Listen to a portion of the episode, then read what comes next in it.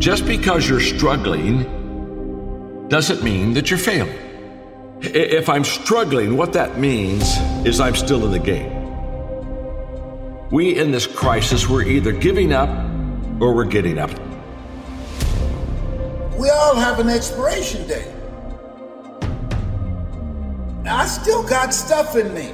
There are people that I'm supposed to train.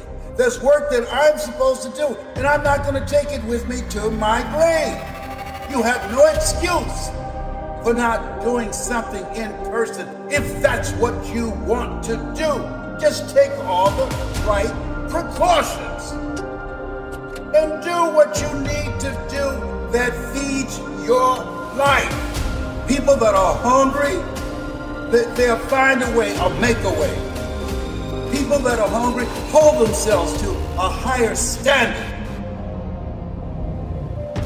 It's your life, not a game. Like it's your life. Like it's the last opportunity, only opportunity. Give it everything you got. And if you fail, you can at least do what? You tried. But if you don't go out there and give 120%, you're not a man. A man don't always put forth effort and accomplish his goals. As men, we fail too. We don't always do everything perfect, but if you're a real man, you try. So when you go out there, stop playing yourself. Don't disrespect this game. Don't dishonor this game. If you're gonna go out there, don't go out there with just skill. Go out there with skill and go out there with will. You better get up. You better get up. The clock is ticking. You have a tremendous amount of purpose. You have a tremendous amount of work to do. Don't tell me that you can't do anything. Don't tell me that it's out of your control because it isn't.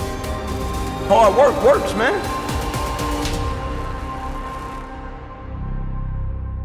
Don't underestimate the hole your absence would leave. Each of us, we're remarkable creatures and we have something to offer to the world, to our people we love, to the world at large. It's our responsibility to make that manifest and we move a little farther away from paradise every time that doesn't happen. There's no one person that can come along and fix this problem. There's no hero in this story. You have to be the hero in this story. So, my challenge to you is to be better, is to do more, is to take your responsibility and your purpose in life seriously. Because when you become great, when you become better, when you show people that things can be overcome, that shows other people that they can overcome things. That's the most noble purpose one can have on this planet.